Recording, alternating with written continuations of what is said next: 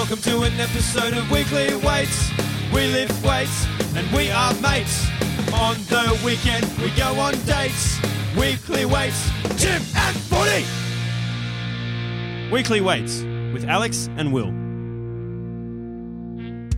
Welcome to episode 96 of Weekly Weights. I'm Alex Hayes, and joining me via Zoom because of isolation is Will Berkman. Say hi, Will. we just crack a lacking everybody. I feel like I'm hosting you. Yeah, except there's I've made a massive power play. So all the microphones are at our place, or my place, I should say, which means I'm using like the full on quality USB microphone. What are you using, Alex? Well, I was trying to use my lapel mic that I use for videos, Hmm. but it wasn't working, so now I'm using my little headphone mic. Right, so poverty microphones for Alex, full studio experience for me. Just the way it ought Yeah. to be. I'm going to have to come and pick up one of those other mics. I'll leave them in the letterbox, man. Just make sure you wear rubber gloves when you pick it up. Yeah, I'll spray your whole letterbox after I leave too. Actually, on that note, um, so people are like really frowning upon you paying in cash right now, which kind of makes sense because like whatever you handle money, you don't know who's handle money. I haven't heard that. Yeah, so like a lot of places are trying to are trying to say don't pay cash, only pay card. But like cash is legal tender. You're actually legally obliged to accept it for the settlement of a debt. Um, and so unless there's been some change to that provision, pretty much people should be accepting cash if you go to pay it. But um, but what I found really funny was like prior to the lockdowns, but when it was starting to get obviously pretty serious, I went to a coffee shop near Steed, one of the gyms I work at and went to buy a skim latte or whatever, and it was like four bucks. So I pulled out a five buck note and gave it to this lady, and she had a holster on her hip with a can of disinfectant on it, and she took my note with like just the barest bit of contact between two fingers, held it up, and literally goes like shh, and sprayed it all over with disinfectant, and then shook it out and left it on the counter to rest. And she goes to me, "Oh, it's nothing personal," and then turned around and like washed her hands really thoroughly after I'd given her money, and I was like, "Holy shit!" Like the world's Sure, all gone the mad. listeners appreciate appreciate that shush as well. Yeah, everyone, well, wearing head, everyone wearing headphones is cursing you out now, Burke. yeah. Sorry, guys. Look, when I when I edit this, I'll put it through the compressor, and hopefully that'll be a bit less less brutal. That and the de-esser, Alex, you'd know what those are if you ever edited the podcast.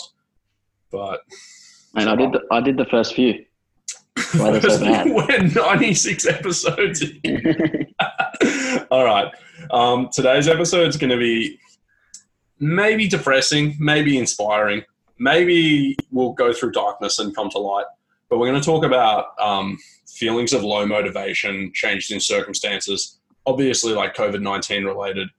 But we're also going to give our insight both like personally and as coaches as to as to what these changes are meaning for us and our clients and maybe some constructive ways that we can approach training at this time. Um, Alex, I started talking and you wanted to jump right in. Is there something you had to say? I'm not sure I did. I didn't want to jump in. Where are you getting that idea from? Hmm? Oh, you just made a bit of a up in there. Guys, you can rewind No. 15 seconds and hear it. I wonder if our No, chemistry is keep going. I wonder if our chemistry is gonna like be down because we're we have this little bit of latency. You know, we don't have that same like electric tension as when we're sitting in the same room and like kind of pissed at each Completely other. agree. Completely agree. Well, let's see. So, like I said, we're talking about low motivation. We're talking about changes in circumstances. And speaking of somebody who is just not very motivating at the best of times, Alex Hayes, um, what, so given like these gym closures and the change in circumstances and stuff your clients have had, what feelings are your clients expressing to you about training right now? Like, what are some of the barriers that are that are occurring to them that otherwise normally wouldn't? Well, I think the there's two sort of main camps. The way that I see this is one is kind of feeling lost, and then the other is kind of feeling unsure. How are they different? If we, well, if you feel if you're feeling lost, you're like you've lost your community in that instance. Like you can't go and hang out with all your friends at the gym. You can't go into the gym and see all the people there. Can't train with your coach in person. Just all those all those conversations and relationships that you have with people inside the gym are just gone now, right? Mm. And like you know, you can keep them up with FaceTime group chats and that kind of stuff, but it's just not the same as like being training in the same room as someone else. So I think that's the first one is the, the loss of the community. Um, and then there's being unsure, which is like more like of timelines. Like we don't know how long this is going to last. We don't know when comps are going to start again. We don't know whether we should be planning for a competition at all this year or not. Um, those kind of things are what I've gotten the most from my clients. How about yourself? Um, I wrote down a few. Um, so, so the first one is like just changes to equipment and training generally. Um, and obviously, like if you have a regular gym that you train at, which is almost everybody who trains, then you sort of you come to be comfortable with the equipment that's at your disposal. You plan your training around it. You develop your habits around that. And when you say to somebody, which is like a decent hunk of my clients, you no longer even have access to a barbell, let alone like your regular barbell and rack and combo, you know, like proper plates and all that stuff when you when you have those big changes in equipment and say, but we're still going to train productively, that throws people in the deep end. So that creates uncertainty, um, and you know creates this feeling of like, well, yeah, uncertainty is the best word. Like people don't know whether they're going to be able to train productively. They don't know what the absence of their familiar equipment means to them, and because training becomes unfamiliar, it's like everybody's being thrown back in the deep end of being like just a brand new lifter in the gym, right? Well, it's almost like when you go when you go to a new gym you haven't been to in a new city or something, you're kind of like you feel lost. You're like, oh, where's the this machine? Where's the leg extension? Where's whatever? You kind of feel like you're brand new again. Yeah, but when you do that, like a similar thing. Yeah, but when you do that, often it's like you're like a you know kid in a candy store. You walk in and you're like, wow, there's all this equipment. Where's mm. the thing that I need? Whereas in this yeah. instance, it's like you have nothing. So you're like it's a big challenge to your to your sort of like training maturity and training abilities to say how am I going to be productive with severe limitations. So that's number and one. I think, and I think that also ties in with what I was saying about um, uncertainty of timeline. Is like it's all okay if we knew this was going to be four weeks, for instance. You know, if we knew at the start of this, okay, gym's going to be closed for four weeks, you'd be like, okay, cool, I can, you know, tick off X goal, X goal, whatever in four weeks, and then I can go back to the gym. Mm. But now we like we really don't know how long we're going to be training with a dumbbell and a pair of bands. Like we just we just really have no idea. Yeah, and also I think like I say this on the podcast a lot. Like a lot of powerlifters get into powerlifting because they want to lift heavy weights in the squat, bench, and deadlift. Mm. And so when when suddenly a lot of powerlifters being told you don't have access to a bar or a rack or heavy weights, so we're still going to try and train. It's like okay, but you've taken away that thing that sort of anchors me or like or is the center of my identity as a trainee.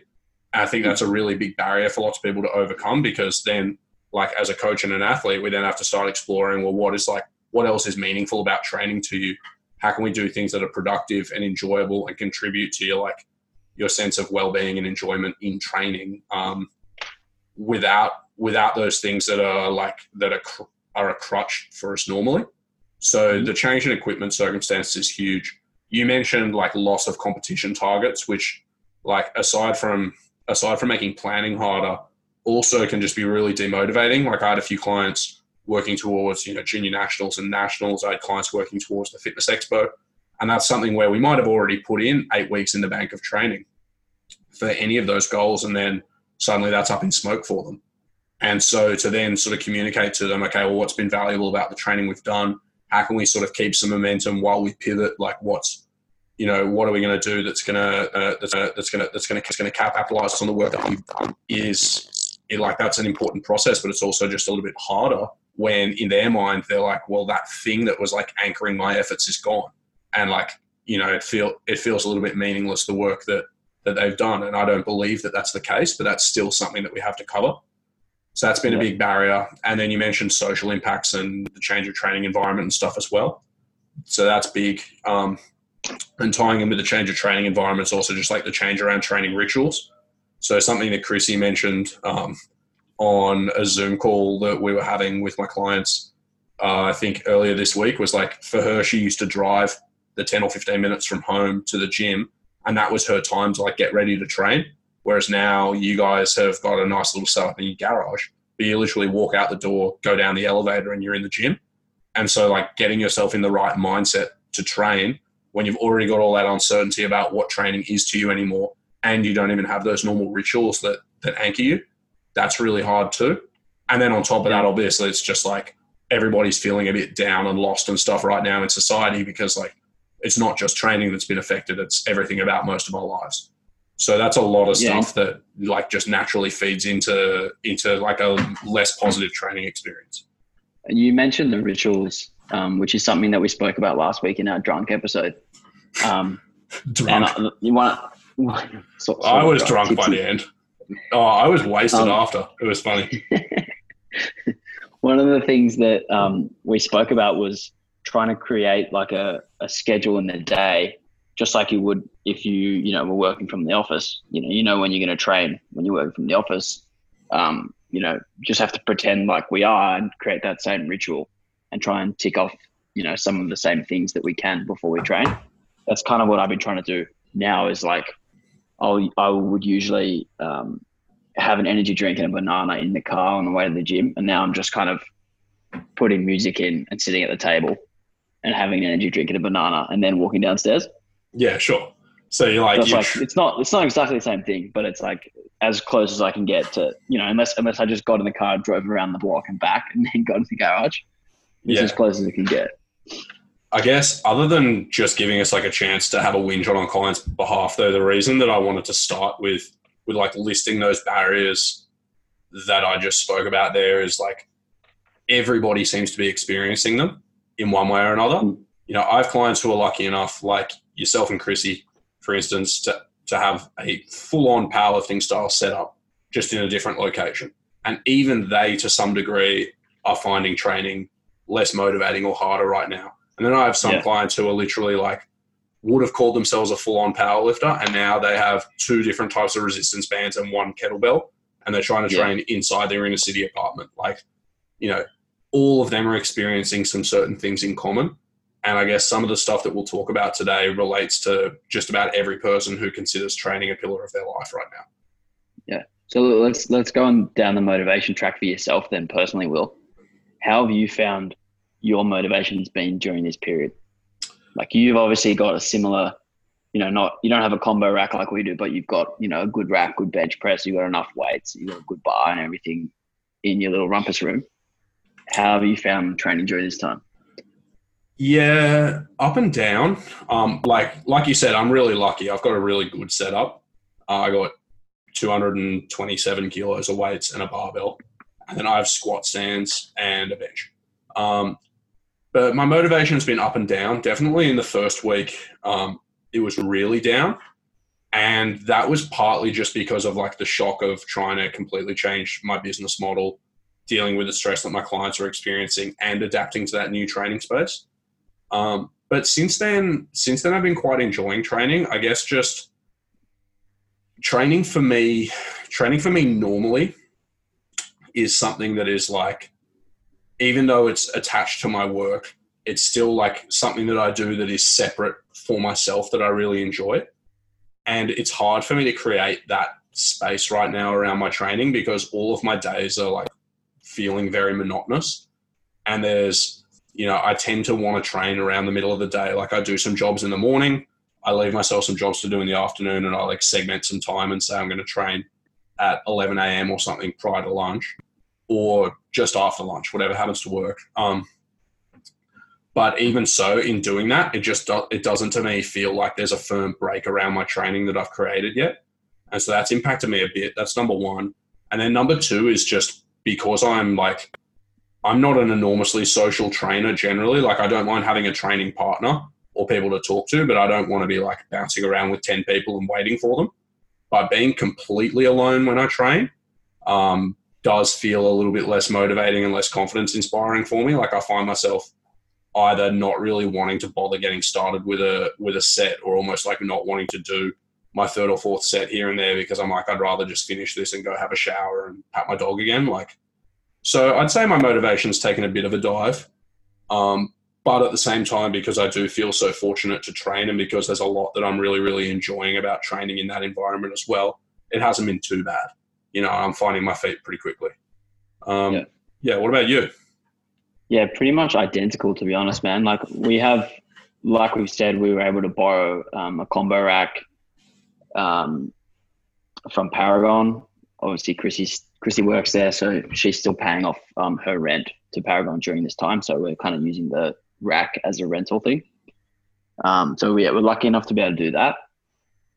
Uh, we've got enough plates to do anything we could possibly want, and we've got some dumbbells, and we're getting like a big adjustable dumbbell thing coming soon. I think that goes from like five to sixty kilos, so that will be helpful with doing a lot more exercises. Um, but yeah, like generally when I get down there, it's it's kind of it's quite lonely, and like like you mentioned, you're not a very social trainer. I'm pretty much the opposite of you. Like I like to be around people, particularly when my training is hard, because I feel like it, you know, that vibe and that kind of energy rubs off positively on my training. Um, so like not having that has been quite difficult, and just like not having a spotter, even though I haven't done anything that's like required me to have spots or anything yet. It's like something that feels comforting and it's like it feels um so what I'm looking for, like um normal, I guess. Like it feels like expected almost. Mm. So now like kind of missing this whole part of um my training environment, which is like, you know, getting spots and cues from other people and like just bouncing ideas off other people and helping other people out as they help me and stuff like that. Just like missing that has been difficult. But at the same time, like my sessions have gone from two hours to one hour, like literally cut in half. So that's a, that's a positive. I Yeah, I think the think- um the other Yeah. thing is like with nationals being so up in the air, like you know Wilks is saying that it's going to go ahead in July, which is definitely not going to happen. Um, You heard it here first. I agree, but go on. I'm still training, like, you know, JP and I have still framed my training as if we're still training for nationals. But I, I have a feeling that it, it'll end up being, you know, October, November or something. And that sort of uncertainty is like kind of a little bit demotivating in that it's not, it's not like definitely happening and I don't have like a clear timetable. Mm. I don't know if you felt the same because like for me, nationals was going to be my big comp this year and I just had just done testing like two days before the gym closed. Um, and that was like my warm up comp, and I did really well. And then I was like really excited and really like ready to push into nationals. And then it's now it's kind of up in the air whether it's happening or not. So that's kind of thrown a spanner in it for me a little bit. It's been a little bit. Um, it's almost been a bit of a chore to get down there and start training, even though like I'm so lucky and privileged to have the space that we do. Yeah, for me, that's kind of true and kind of not true. Um, so like, I don't think the thing that anchors me to training anymore at all is competition. Like, I like competing, and I was looking forward to going to nationals for a number of reasons. Um, one being that I most enjoy competing at high level competitions. Um, I really like lifting with lifters who are my standard or better than me because like it brings out the best in me and it gives me a chance to actually really like test myself. So I really enjoy that. I was really looking forward to it. And because I've only started working with my coach Bryce this year, um, you know, I was also looking forward to actually building some momentum into that comp and like for the first time in a couple of years, really, really having like a, a protracted constructive training cycle. And we'd also done a mini test on the same day as you, and I'd for the most part lifted quite well and felt like I had some things that I could really work on. So that so in some ways, like I do feel that that same ripping away of of like a potential avenue for me to express the work I've done. Mm. But on the other hand, um, there's a lot of things that I enjoy about training generally that I'm still able to find in what I do. So like I like the I like the self discovery aspect of training, and one of the one of the things in my current training that that allows me to sort of experience that is actually that my equipment's a little bit suboptimal. And that seems really weird, but like for instance, my squat stands are not stable enough for me to do my normal low bar setup. Like I can't push into the rack and help set my upper back with it. So I've had to modify my setup a little bit for that. Um, as of like as of today, I fixed my flooring, but my flooring was a little bit squishy, which was also like putting a big premium on my squat balance and things. And when I bench, the squat stands, their lowest setting is still too high for me to actually hold my shoulders retracted when I unrack the bar. So I've had to modify my grip, bring it in a little bit, and actually put some stuff under my bench to elevate it so I can unrack properly. But then doing that means I can't really bench with an arch or leg drive. So it's almost like pseudo feet up bench. So it's giving me like more chances to feel my shoulder position. That's cute, Um, acting like you have an arch or a leg drive. Yeah, exactly. Um, and then on my bar for deadlifting, the knurling starts out a little bit too wide, and I don't have any chalk right now. So I've been doing a mixture of like pulling with a wider grip and pulling with straps which are two things that I wouldn't normally do either. And so all those You little should, um, changes. You should get some liquid chalk, by the way. Yeah, yeah, no, I'm intending to. We got to order some. But like all those little challenges to my normal technique and ritual have meant that like my attention is just directed to little things about my lifting that were weaknesses or habits and stuff that I wasn't aware of. And it's not like like say for for instance having to change my squat setup a little bit. It's not like that actually precludes me doing productive training at all. Like it's just a little quirk in my technique I have to fix. And likewise like having to work around a slightly different bench setup is completely not a problem in terms of just getting stronger and building my upper body muscle up, right? But but that I'm working in imperfect circumstances gives me chances to like learn things about my own lifting that I just wouldn't have known. And so when I go down there now, like it might be that I'm benching a little bit less than I otherwise would have, which is already pretty dismal. Jeez, can it get any worse? yeah, no, I'm actually having to have like reverse bands just to do the bar. but um, but like even though things are like suffering a little bit in that respect, I'm also just I'm learning stuff and I'm I'm having chances to say like how can I make my training productive in spite of these limitations, and that's really enjoyable for me. yeah. Um, And the other thing is, it gives you like a positive outlook into when you get back into a proper setup and a proper gym that things might feel, you know, five or ten percent better, yeah, which is always like something to look forward to. Yeah, hundred percent. But um, but yeah, in terms of how like how those changes have impacted my motivation, the like with nationals probably not going ahead and stuff, like a little bit, but I still like that's not the thing that makes me go to the gym day by day. Like Yeah. that's the that's like the reward for going to the gym day to day, but like but the things that draw me back are the chances to get better and stuff. And like the avenues that I was seeing to get better, uh like they disappeared for me when the gyms closed. Like for instance, um, my deadlift is probably feeling as strong as it's ever felt right now, but my grip strength is just feeling terrible. And so I'm moving weights really, really easily and then dropping them. That's pissing me off.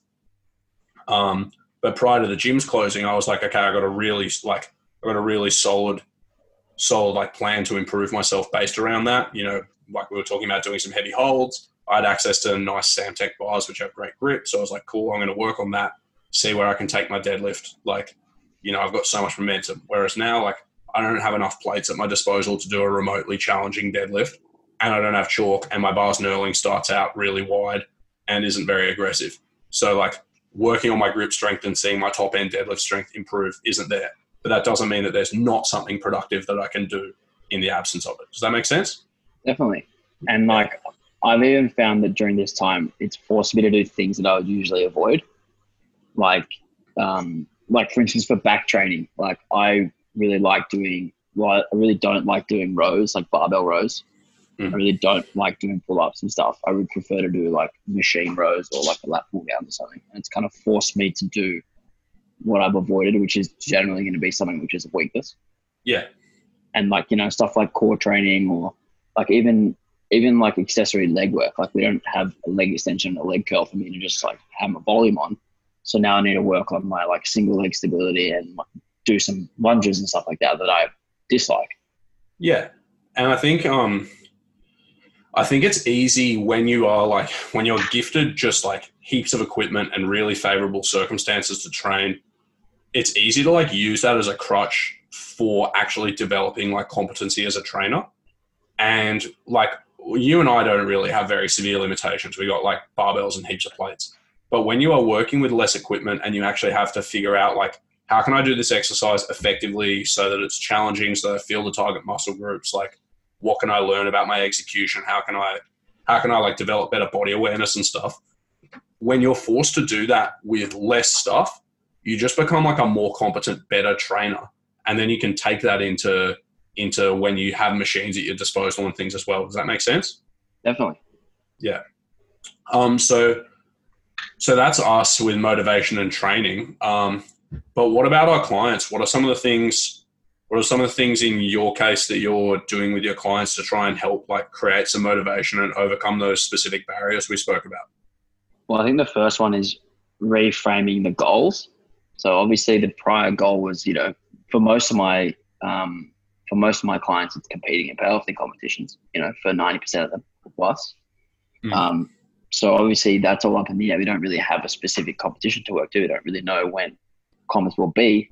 Um, and for some people, they have severe uh, limitations with their equipment, and they're not going to be able to even, you know, they're not going to be able to build strength or build muscle with what they have. So they need to, you know, change what their goals are and reframe sort of the purpose of training. So I think that's been um, the first thing is is um, basically like picking up on the low hanging fruit. So for some people, it might be like now that we're social distancing, we can't go out and see friends and get distracted and go out eating and go out drinking. So now might be a good time for someone to do a diet, lose some body fat, um, which you know may have been the previous circumstances may have been inhibiting them doing that. Um, you know, me being a good example of that. I was going to say, um, not easy with your clients to say, "Hey, man, I've been telling you, like, I've been thinking you're looking pretty porky for a long time, and, and now we can finally put the hammer down and fix it." Yeah, um, or you know, like just like I mentioned, like some of the neglected areas that in my training, like such as my balance or stability, my core training, stuff like that. You know, we can still do that with limited equipment, or it might be your work capacity, or it might be you know just getting better at tracking your nutrition, or you know finding out an area within that individual that can do some work and then trying to like put more resources into that while we have less resources for other stuff. So for me, like even with the absence of equipment and stuff, for most people it's pretty easy for me to give them like a good like physiological training theory rationale as to why they could do certain training and why it would be productive.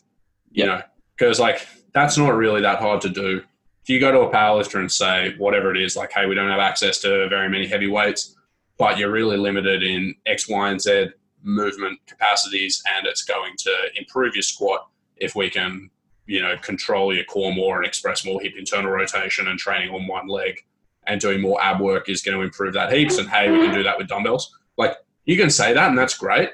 But the like for most people, that's not sufficient for them to get like the level of buy-in that you get for powerlifting training because people are like they're not drawn to powerlifting training mostly because they think like physiologically it's right for them. They're drawn to it by something emotional. So with a lot of my clients, I'm trying to have discussions about like, hey, what would you actually like to do? Like, what's something, what's something that's valuable to you, or like, how can I tie the attainment of these new goals to something that I know is important for them? And so, you know, so sometimes that means not even talking about their training to begin with and just saying like, you know, how's the rest of your life? Like what's going on? What like what are some things that like you would like to get out of training? And sometimes they'll say, Man, I just like to be able to switch off for a while and do something that's like effortful but just quiet and for myself. And when you have somebody say that to you, maybe then you can shift your focus from being like, what's going to make this person a better powerlifter now and say, well, like, you know, hey, there's a couple of modes of exercise that really lend themselves to that. Like, why don't we get you going for a jog in the park or whatever it happens to be? So, so that's been number one is like trying to find, trying to find like an emotional anchor first, and then attaching the like rationale to that. Or if I can't do that, then like trying to find something that's like emotionally important about about the new goal based on the training. But like emotions matter. That's been number one thing. Yeah, and you're right. I've had a lot of my clients come to me and say like, "Oh, you know, now might be a good time for me to do X," and that kind of shows to me like that that's maybe a priority for them, or that's something that, that they've been wanting to do for a while, but doing powerlifting comps has held them back from doing that. Like I had a client tell me that he wanted to go like work up to doing 10k runs. Yeah, I was like, cool. Like, like we can we can make that happen. Like now's the best time to do that. Yeah, and in fact, just on the running thing, probably like I've gone from prescribing cardio to maybe like 10% of my clients to prescribing cardio in the past few weeks to maybe 55, 60% of my clients. And it's not just because like I run out of ideas for things to do body weight, but just for a lot of people, like having a cardio component to their workouts makes them feel better and healthier, makes them feel less cooped up. And it's just something you can just switch off and do. And it can make training like I know everybody complains about cardio, but it, it, can actually make training really enjoyable to just have something where it's like, okay, whack in a podcast and pedal on the bike, or hmm. you know, do some intervals and get a sweat up. Like, it's yeah, a lot of people are doing cardio right now, and when you're training for enjoyment, I think being able to tick off both the strength and cardio component is really important for lots of people. And also, like doing cardio is an excuse for you to get outside of the house, get some fresh air, look at some greenery, improve mental health, all those kind of things. Yeah, hundred percent. Like you know, one of the one of the things that's helped me a lot is you know every morning I take the dog for a walk, and if I don't have Chrissy with me, I'll put a podcast in and I'll just you know walk for an hour, Mm. and it makes me feel great. And like that's something that anyone can do anytime, so long as you're on your own, isolated, And have a dog. plus pet. Yeah. um, actually, I think we But spoke it's, about it's this. not even like it's not even the fact that I have a dog that I do it. It's like I it really helps me. It's just like he enjoys it as well. Yeah. And like you know, even on Friday, um, Chrissy's sister has a Frenchie as well, Lenny, who comes over, and you know he comes over on Thursday night, and they, he sleeps over, and then they go out with the dog walker, and they just play with a bunch of other dogs for a few hours on Fridays. So on Friday, I'll go walk on my own, and it's like equally as good as it would be with Ace. Yeah, hundred percent. And I was going to say, I think we spoke about this, but one of my old lecturers at Sydney Uni, um, his name was Emmanuel Stamatakis, um, and a lot of girls had a crush on him because he was like he was like a quite handsome um, Latin guy, um, and he was he was researching um, he was researching like not just dog walking specifically, but like the health benefits of owning pets. And apparently, like having a dog, he was finding was correlated to so many like healthy behaviors and healthy outcomes, which I can totally imagine just from like stress reduction and promoting physical activity and things like that. Um, so yeah, hundred percent. Um, I completely um, have forgotten the actual topic. Chrissy um, sent me a screenshot of this blue Frenchie, and it was Yeah. like needing home, and we were like so close to getting it. Yeah, then Ace is good now I'm following. too. Yeah, now I'm following this this particular page that like is a breeding page, and I'm waiting on like a message back because I think we're gonna get a second dog. So everyone, you, you heard it here first. Crazy. High high chance. That's crazy. Um, Now, like now's the best time to raise a dog. Yeah, You're you're gonna be always home a lot. Yeah, you can just like tr- you can train it a few times a day. Yeah, but like potential for separation anxiety when you go back to normal work, or if you go back to normal work, Yeah, could be pretty high. That's one thing to consider. Um, but yeah, hundred percent.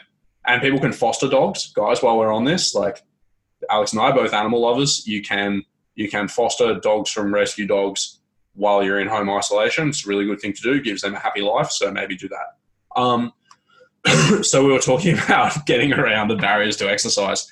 One of the big ones you mentioned was like the social aspect of training and losing that. Yeah. So for my own clients, I'm hosting at the moment. It's bi-weekly. I might even put a third one on, but it's Zoom catch-ups that are optional. But I just I say, look, I'm going to be on Zoom for an hour. Here's the meeting link. Jump in and like, you know, we use it as a chance to talk about talk about like our training barriers and what's going well and so on as, as well, and also just have like random discussion and for people to meet people um, and Mm. feel like they still have a bit of a social outlet around training. But something I'm trying to get them to do as well is like share more of their lifting in my Facebook groups and things like that as well, just so just so you do have that um, that social support network. And I've had um, I've had one or two clients who I've suggested this to take it a bit further, where um, something I did in the first week was I tried broadcasting my training live on on IG Live, and I ended up getting pretty sick of it um, because I felt like I was talking the whole time and I literally didn't catch my breath for like an hour. Um, but also, like I just wanted some privacy and wanted to film my training, so I stopped. Um, but I suggested to a couple of them who are much more extroverted, hey, like you could probably do that, or like even have Zoom running and just Zoom your training to a couple of your training partners and chat in, in between sets and things. But like, you know, actually create a bit more of a social environment using technology if you can. And that seems to have helped a couple of them, particularly uh, as evidenced by a couple of them actually taking up that idea and doing it. So, so those are a couple of other things. Are you doing anything to try and like keep your your group social, like keep them cohesive? Yeah, I'm gonna organize a. Um, I haven't done this yet, but I'm gonna organize like a Friday afternoon drinks thing, and everyone Yeah. can everyone can jump in and have a drink together. I love Just it that chat. you're a health professional and your like catch up is centered around alcohol That's what we do, man. and rack. Anyone out there who likes anyone out there who likes beers and uh, and powerlifting, Team Hayes is the one for you. You know, at this at this rate, it's actually just beers and cardio by the sounds of things, which that's my worst nightmare. But Yeah. Um, the other thing is I, I did the little push up challenge, which I um, issued out to everyone on Instagram who follows me. Um, so every Wednesday, which is today, well, not when you listen to this, but every Wednesday you do an AMRAP um, in whatever style of push ups you like. Um, and then every day for the next six days until Wednesday again, you do three sets of 50% of your AMRAP and then you retest your AMRAP again each week. Every single day. Um, every day, three sets of 50%. I haven't been doing them every day, man. I've been doing it like every training day. Oh, you got to do them every day, bro. Well, I'm winning the push up challenge, probably because of my superior fatigue management. How many did I do in week one? Tell the people. I, I'm not even gonna. I'm not even gonna um, engage in that absolute nonsense. Will's been spamming my page. I need to delete you from the page. I mean, I'm in Alex's client group page, and all I do is respond to the push up challenge with like 50 to 60 more push ups than anybody else has performed in the group every single time. And it's gotten something pretty ridiculous. I think I said I was doing 150 push ups or something last time. So, yeah, you should probably delete me because I'm just going to keep going up and up and up until I'm at like 500 and then change to one arm. Consider yourself gone. um, the you did sort of mention the idea of like creating rituals around home and managing your time better as well with training. That's something I've spoken to a few of my clients about as well. I think that's really, really good advice. Is like thinking, what about your old gym rituals can you just transplant to at home? Like, can you put time aside in your day that is your dedicated training time at the start of the day? Can you plan your meals and stuff around it so that you still feel directed? I think that stuff really helps too. Yeah. And then Yeah, I mean, one thing one thing that I like to do, um, and I've done this, I do this every day anyway, is write down my to do list and the times I'm going to do stuff. So like, um, always be always put when I train in first, when my clients are next, when I'm going to do certain programs, which programs I'm going to do, um, video feedback, and then I just tick them off as I go. And I think that's a good thing to get in the habit of doing now if you're not already doing that. Is like just planning your day out, giving yourself little um, time goals. Because I think if you write something down and you say, okay, I'm going to do something for the next 30 minutes, that 30 minutes is going to be more productive than if you just like randomly on a whim, oh, okay, I'll do this now. Yeah, I actually have been doing that myself as well, but I don't write time goals around my to do list. And I also always start my to do list with a couple of things I've already done because then I just get some ticks. And you know how in school, when you got your exercise book back marked in primary school, you felt so good when you got ticks? Well, I always write feed ace, walk ace. That's the first two things I write every single day. Yeah, easy. That's just, that's money because you know you're already going to do it. Like I write half breakfast like and Nice. it's usually post breaky, but like um, i already just start my day with a sense of achievement you know um so that's good um something else i wrote down that i thought was really interesting oh actually i didn't mention this one and this is actually like my my biggest like bugbear slash thing that i harp on about all the time which is um, which is reminding my clients as well not in a like talking down to them way but just reminding them that we're still lucky to be able to train at all. And I think um, I think when you start framing training to people as being like a privilege that you're able to do because your lifestyle allows it, like you might not have access to everything, but you're lucky enough to have access to the things that you do. And we still have the opportunity to set goals and work towards them and like see improvement. And isn't it cool that that in spite of everything else going around in the world, you can still improve yourself through this avenue? Um, I find that like having that discussion with almost anybody seems to make them value the training that they do a little bit more. Like if you have that mindset around training rather than using the exact word you used before was a chore, rather than thinking of training as like a chore that you have to do just so you don't die young or something. You start thinking more in terms of like, I'm lucky to do this. This is something I'm doing for myself and look at all the things that I can achieve.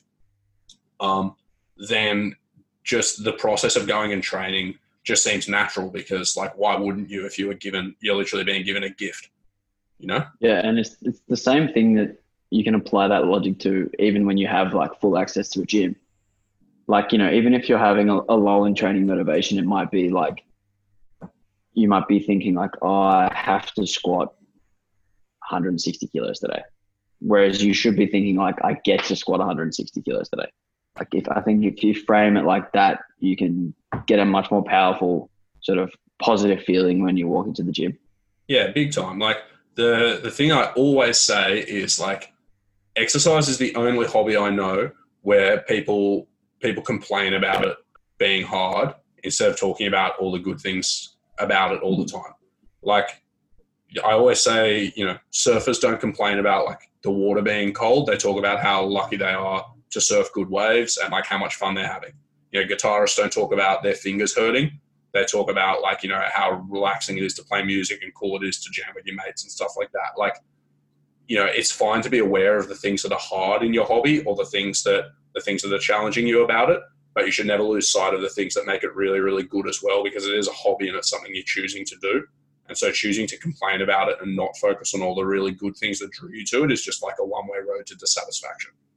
And also if you if you really only thought about the negative things, you wouldn't be doing it in the first place. So going back to your roots of like why you're doing this in the first place is a good way to think about like how lucky and grateful we are to be able to do this anyway.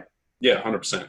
Um, and particularly at a time like this, to be able to say like, what are all the things that are important to me about training, other than just hitting one RMs, is like that's probably going to do a lot to direct you towards the training that you're going to most value now. Um, two RMs. look, if you do that, but then you keep counting to like 40 or 50 RMs, then we're like in the ballpark of a lot of people's setups, right? yeah, 100%. Okay. Um, next question I wrote down was like, when are some other times that you or your clients have reported decreased motivation? And is there anything like like analogous or useful about those experiences when you look back to them now?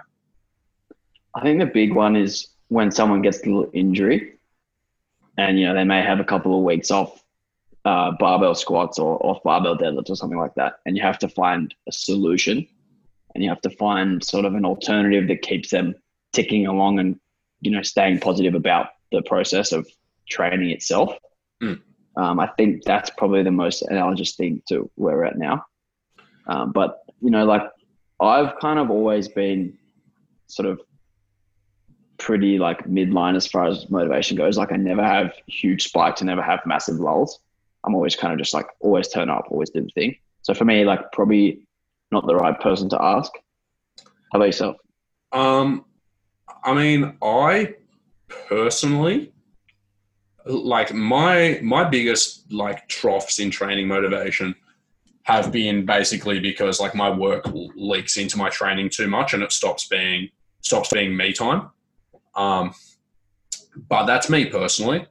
And when I think about my clients, though, you mentioned injury, um, and injury is definitely like definitely a big one that hits people for six. And you do have to use a lot of the same like problem solving skills with an injured athlete that we have to now, just based on like working around limitations. But the difference with injury is that there is that like there's that carrot hanging end of, at the end of the stick saying like soon you can return to your normal training. But that's also something that like can feed into them feeling bad because they see other people around them in their normal gym doing all the things that they would otherwise do. And so you've got to like, um, you know, that like that can really sting for people. So you got to like figure out how you're going to use their environment to be motivating and supporting.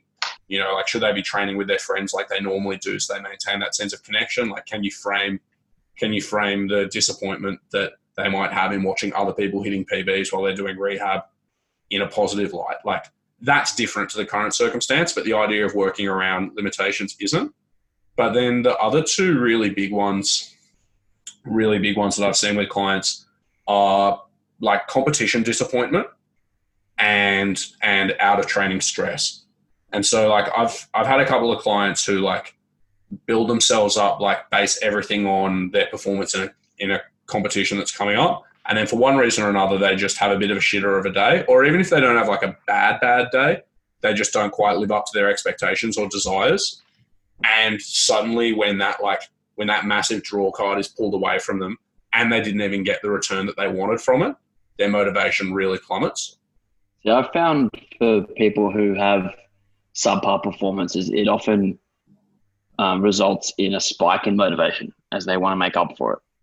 Yeah, well, I've had people double down, but like, but sometimes as well that that disappointment is, or sorry, that like poor performance is almost like a symptom of burnout, you know, as well. So like, an example is Chrissy after nationals last year.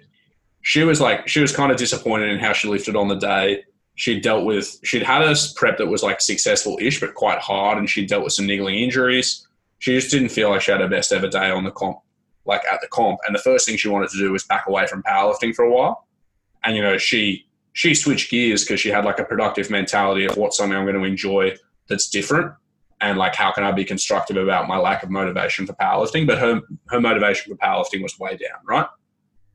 But I think in that instance, it was like, okay, what can I do that's going to keep me working really, really hard?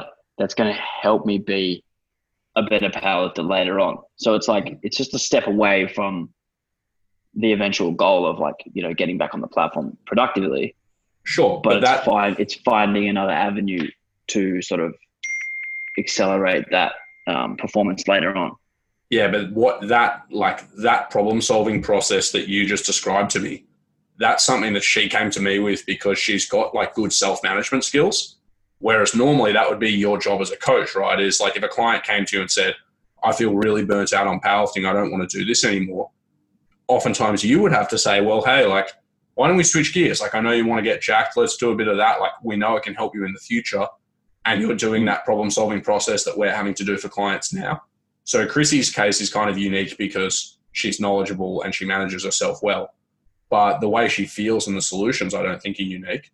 Um, I don't know how analogous that competition disappointment necessarily is to today's environment. Although I think, I think dealing with like having a having a motivating end end goal sort of just drop away from you is something something that a lot of people are experiencing now if they were prepping for comps. And then out of training stress, um, definitely relates to definitely relates to the now. Um, obviously, because a lot of people are experiencing it. Um, I train a lot of PTs, so for a lot of them, their income is down. There's a lot of uncertainty about what their job's going to be like, whether their clients will stay with them if their jobs also go, things like that too. And you know, just generally, pretty much anybody who has a job right now is wondering whether they're going to still have their job soon. Mm. Um, so I guess dealing with like when people have out of training stress that's impacting their training motivation, other than like trying to look on the bright side in their training, we also start making accommodations in like the type of training we prescribe, you know, both in terms of like subjective sense of like, you know, what are we training for? What types of goals are we setting? And also in the, um, in the sense of like how much work do we give them and how much do we factor in the fact that they are stressed um, in terms of how difficult training is and how much volume they do and stuff like that too. And I think to some degree that does feed into how I'm thinking about the current situation. Would you say it's similar?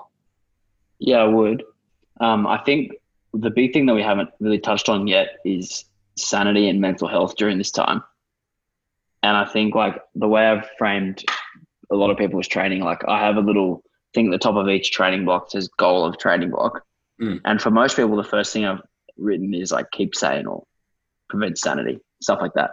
It's like super important right now that like you're doing something to take your mind off all the bullshit that's going on around us and like all the doom and gloom. Yeah.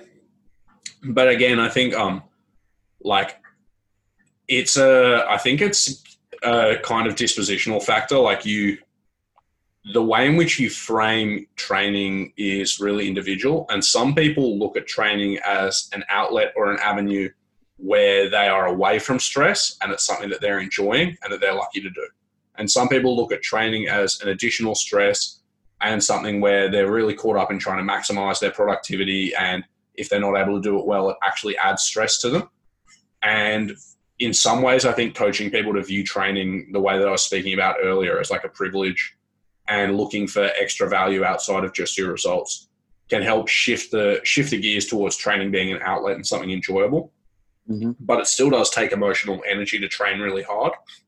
And so if your emotional energy is being drained by bad news around you, stress from your job, stress from your family, things like that too, then I still do think we need to make some accommodations. So it might not be just like, cool, do this and switch off. It might be saying, well, like, let's make training a little bit easier let's give you more choice or more direction, whichever whichever end of the spectrum there you sit. But things like that, like we actually have to make qualitative changes to accommodate that. And and also like it goes back to what we were talking about earlier with like having clients coming to us with stuff that they want to do. Mm. which is separate from what they've been doing in the past. Like it might be that might be an opportunity for you to say, okay, well, what would make you like happy now? What would de-stress you now? Okay, you want to go for a half an hour run? Off you go. Like do that. Mm.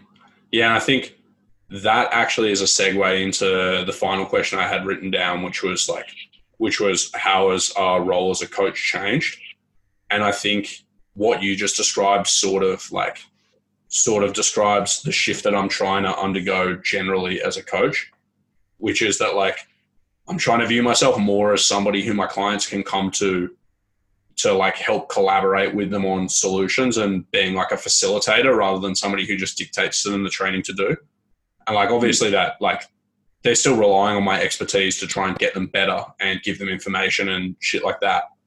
But I don't think I don't think our role as coaches right now should necessarily be literally just tell our clients what to do and presume we know the best for them. It should be to say to them, hey, like, I've got your best interests at heart, you know, and I want to work with you to find a solution that's going to get us through this period productively. And like, you can use me to lean on for emotional support and for knowledge so that we can make good decisions. But like, let's work together on this. It's not, it's not just on me to tell you what to do. Do you think that's true? Definitely, man. Um, that's not what I had written down for that question, but I completely agree with you there. Um, what was the actual question exactly word for word? Because I've just written some like pretty vague notes. so the, the question wasn't actually entirely on that, but it's as a coach, what have these changes meant to you? Are there opportunities or positives in it for you? And what are some challenges you've faced? Well, the challenges I've faced have been like this has addressed some issues that I have in my coaching system. Like, you know, particularly when it comes to creativity and like getting an outcome with with very little. I'm talking about mostly like equipment and like, you know, being creative with exercises and stuff like that. Like that's something that I've very, very much neglected in the last few years because like, you know, my role as a powerlifting coach means, you know, my band the band of things that I draw from are quite small and it's quite like everything's quite basic and boring. So that's been something that has like smacked me in the face the first few days. It's like, fuck, what? How am I going to get an effective workout out of a dumbbell? Like, I'm like literally racking my brain at first. Like, what the fuck am I doing? Um, but the, the big opportunity for me has been like learning those things and exploring those things. You know, whether that be like me spend a little bit extra time in the garage, like trying to figure out some new exercises or spending time on um, on other people's um, spreadsheets with exercises that they've done and trying those out, or whether it's for me to just like have extra time now to learn and improve my system. And that's the other thing that I'm doing is like I'm going to start doing the JPS mentorship thing. So I'm starting that this week, and um, yeah, I'm hoping that I can gather some things from that over the course of the however many months it takes me to do it that I can bring back to my own clients and help the service that I provide. Are you going to use Chrissy's affiliate code for the JPS thing? No, I've got my own. Oh, what? I was going to say that's the biggest gouge of all time is like pay your misses to do somebody else's course. That's unreal. Well, I think I've got, I've got, I've got my own login. It's all good. Right. Um, I think for me, wait, are you doing the powerlifting one or the other one? No, the other one, the PT one. Oh, okay. Um, Is that backwards? I look. I'm going to be honest. I, I, yeah, I see. I saw what you read. Um, I saw what you wrote. Yeah. Um, for me, like, obvious, like similar challenges to you in the the majority of my training the majority of my training, I was able to sort of like have sketched out for a lot of my clients a long way in advance.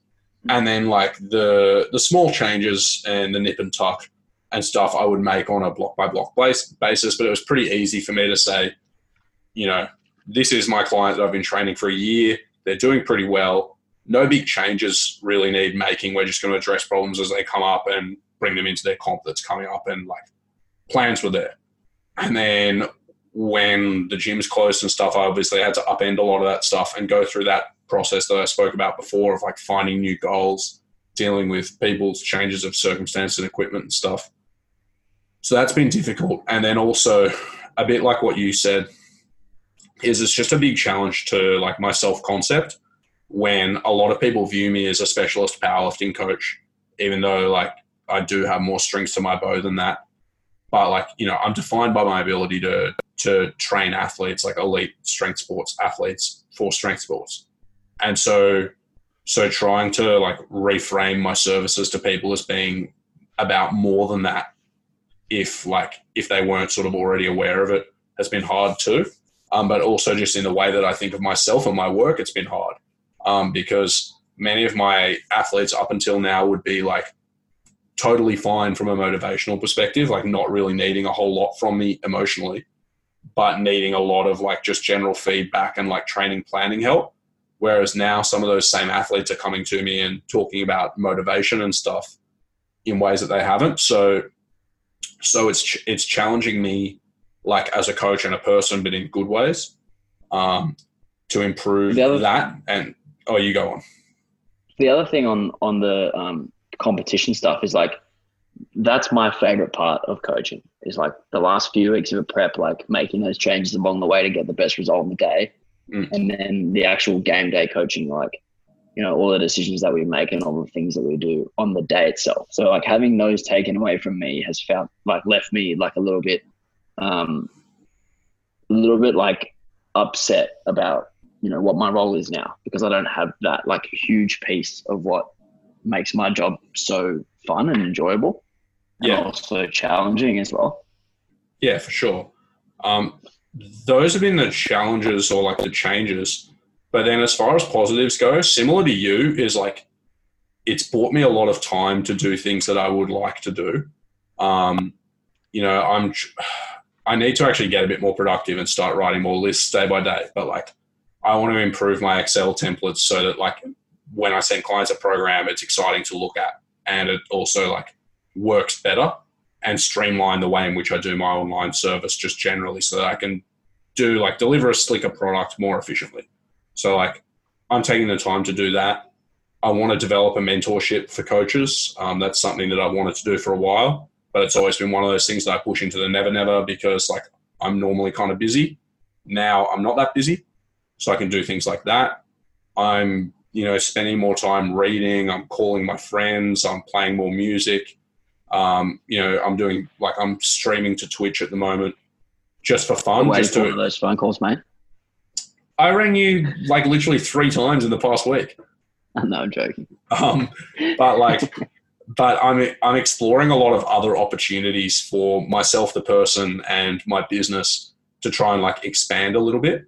And hmm. I'm trying to look for for skills that are going to be useful for me as a coach, but also just like in general, so that I can actually deliver better services. So, you know, if I do get more competent with Excel and with things like Twitch and video editing and hosting stuff like that, I can put together really comprehensive coaching services in the future so I might as well now like dive in and take every opportunity at my disposal to just just play around and try something because I still do have a stable base of clients that I'm earning an income from.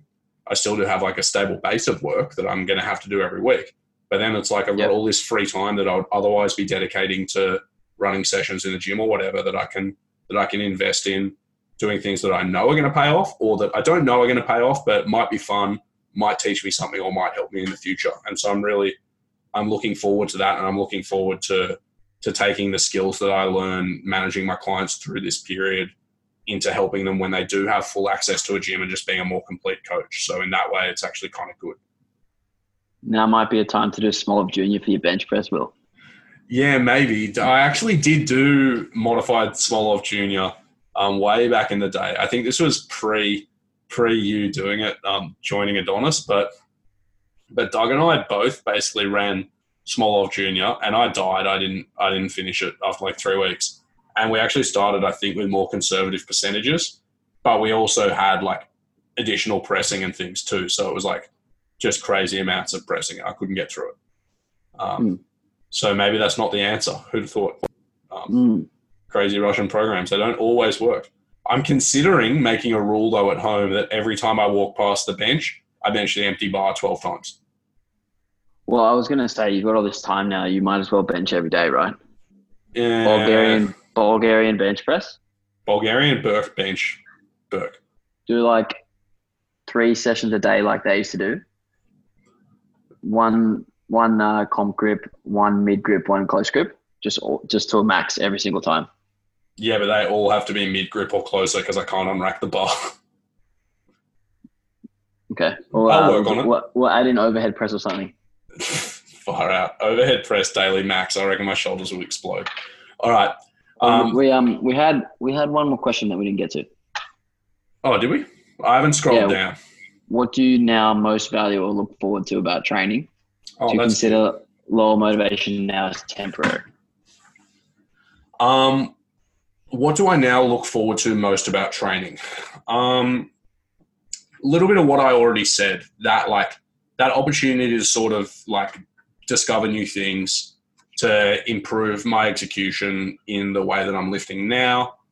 Um, like that, just refinement within the constraints that I have on me. I look forward to that. And I also, I just as a person, I was talking to a mate about this earlier. I just feel really shitty when I don't move. Like one of the things I like about my job is that I spend hours every day just on my feet walking around. And so my body always feels pretty good as a result. Whereas now, like I feel like I'm sitting on my ass all the time and I feel shit. And so when I go and train, it's just a couple of hours where like I'm being active, my body's moving, it feels good. So I really look forward to that. Basically, I feel great when I train. What about you? Um, what I mentioned earlier, which was just like working on the, the weaknesses that I have that are like quite glaring and affect my main lifts, like my um, my core strength is fucking shit. Um, my hip stability and my unilateral leg training is so weak. Um, so those things are probably for me like physically what I'm looking forward to. But what I'm actually looking forward to the most is knowing when nationals is in is and fucking when the gyms are going to open again, so I can track like train with all the boys properly again.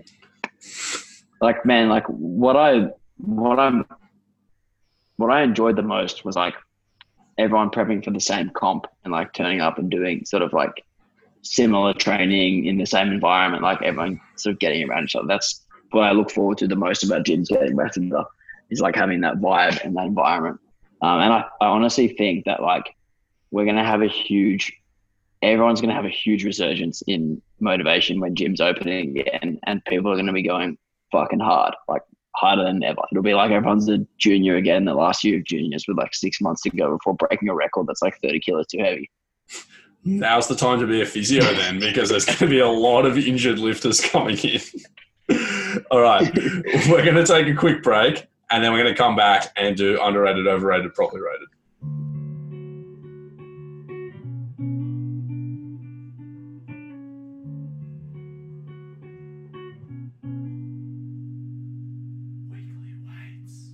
Welcome back to Weekly Weights. This is episode 96, and we're going to do overrated, underrated, properly rated. Right, I'm going to go first. Will you ready? Yeah, mate. All right. Overrated, underrated, properly rated training partners. Nice one. Um, properly rated. Uh, like, I don't think that they're underappreciated. I think, oh, actually, it depends. It kind of depends who you are, but I'm going to say like net balance properly rated. So most people who train with a training partner know that it's helpful and productive. It's good to feel motivated. Like, as in presuming you don't have a shit training partner, it's good to feel motivated. Good to have somebody to cue you properly, help you make better training decisions. It's nice to have social connections in the gym. We've just spent a whole podcast talking about that, so that's good. Um, and I don't think like I don't think anybody thinks like their partner lifts the weights for them or anything like completely outrageous or thinks that like they can't train productively without a partner. But pretty much everyone appreciates them being there. And there's good reason to think that a training partner is like beneficial. And in fact, like the closest thing that I can think of in research to this is some research on um, on people's exercise performance in or not in the um, in the presence sorry of a personal trainer where like people way outperform their peers in both strength and aerobic exercise when they have a personal trainer with them. And I suppose you could put a partner in the same category. So I think pretty Yeah. much everyone appreciates that a partner is beneficial. Um, and the reason I don't say that they're underrated is pretty much, um, sorry, the reason I don't, the reason I don't think the reason I don't say they're underrated is because not many people wouldn't want a partner for the benefits that a partner can give them most of the time. You know what I mean? So I think probably properly rated. You? I think they're slightly underrated only because I think it's so good having training partners. Yeah, but like in as far as it is so good having training partners, like that might just be the proper rating of how good having a training partner is. Just good. Well, I guess I guess what I mean is that I think that they're better than I would say the majority of people would think that they are. Right, but that's just your subjective judgment. Yes, but that's exactly what this game is. All right, I'll wear that. All right, Alex. Underrated, overrated, properly rated. Whey, sorry, not whey, casein protein powder. Overrated. Go. Well, I mean, total total protein intake is going to matter more than anything else, and I think really think the digestion being slower really matters at all, and it's way more expensive than whey. And yeah, that's pretty much it. so just basically, it's not that good. I um I kind of agree, but I also don't fully agree. Like, as in, I think it's overrated. To be honest, like like you said, digestion speed probably doesn't really matter that much when you consider like you could just eat protein in a mixed meal and it'll be slow enough anyway. Like whatever. Um, also, little known facts about casein. It it um, so different proteins, different proteins have different properties when put in water. Um, so Yeah, some it are more or mixes less way soluble. thicker. eh? Yeah, it doesn't really mix very well at all, and the reason is that um, that when you like amino acids, they all have they have like side chains on them, and that's how the different amino acids are different because they have like a, a basic skeleton or like a spine that's the same for all of them, and then a chemical chain off the side. And different chemical chains have different properties, um, different properties, and that's how proteins get their shape. So like some will be more or less attracted to each other, some will repel or be attracted to water, and so on. And it just so happens that that casein's particular arrangement doesn't like to dissolve. So having a casein shake fucking sucks. Like if you put it in milk, it's kind of okay because having the clumps is all right. But in water, just because it doesn't like to mix, it's terrible. But where it does get really good because it doesn't it doesn't dissolve as easily is casein put in like yogurt. If you're going to top up your yogurt with protein powder, casein shits on whey for that. It's so much better. You had that? You can make like you make like a pudding. Yeah, it literally like thickens up so much. It's just so so good. Whereas whey, it just like kind of doesn't add anything to the experience. Yeah, I mean, the only other positive is that it keeps you a little bit fuller for longer. So if you do, if you do have it before bed, you could probably put off your first meal the next day a little bit longer. Yeah, my um, With that, with that said, it's not worth like one and a half to two times the price of regular whey just for that benefit. So overrated. Well, because I'm spoiled, I have both. Um, in my house, Let me buy it for you, man. no, I actually buy it for me. Um, that's a business that's expense, only- mate. That's the only grocery shopping you do, yeah, hundred percent. Um, and getting fucking crust delivered. Yeah, big time. But that goes on mum's PayPal for sure. um, no, I have both, but I literally only use casein in my yogurt. But that's how much better I think it is in yogurt than whey, which is massively underappreciated. Alex is literally just nodding his head. That's all I have to say on on whey versus casein. All right, dude. Um, I'm done. Alex looks like he's already brought out the books to study. You listening, man? I was just crossing off my to-do list podcast episode. Oh yeah, yeah. Well done, mate. I'll edit this one and upload it for you. You can just give yourself a nice big tick on the piece of paper. Fucking flog. All right, guys. No worries. It's, it's been weekly weights. I'm Will at w.berkmanpt. I'm Alex, Alex Hayes underscore process. Oh, and also now we have an Instagram page Oh yeah, sorry. Uh, We're Will and Alex from. at Weekly Weights Podcast. If you have listened this far, which you probably haven't, you've probably shut the podcast off by now. If you have listened this far and you haven't already followed the Weekly Weights Podcast Instagram page, go and do that. It's just at Weekly Weights Podcast. And we will talk to you guys next week.